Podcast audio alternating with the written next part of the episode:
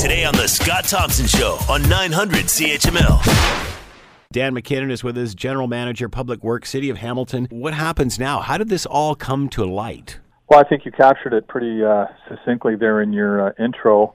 Uh, we became aware of uh, this document, this study that had been done a number of years ago, and um, uh, as a course of action, we brought it forward to council. Um, and once they were made aware of the information, uh, you uh, saw the release last night. That was council's reaction to it. Was they wanted the information brought into the public immediately, and uh, they made some other recommendations around um, our audit services group uh, conducting an investigation.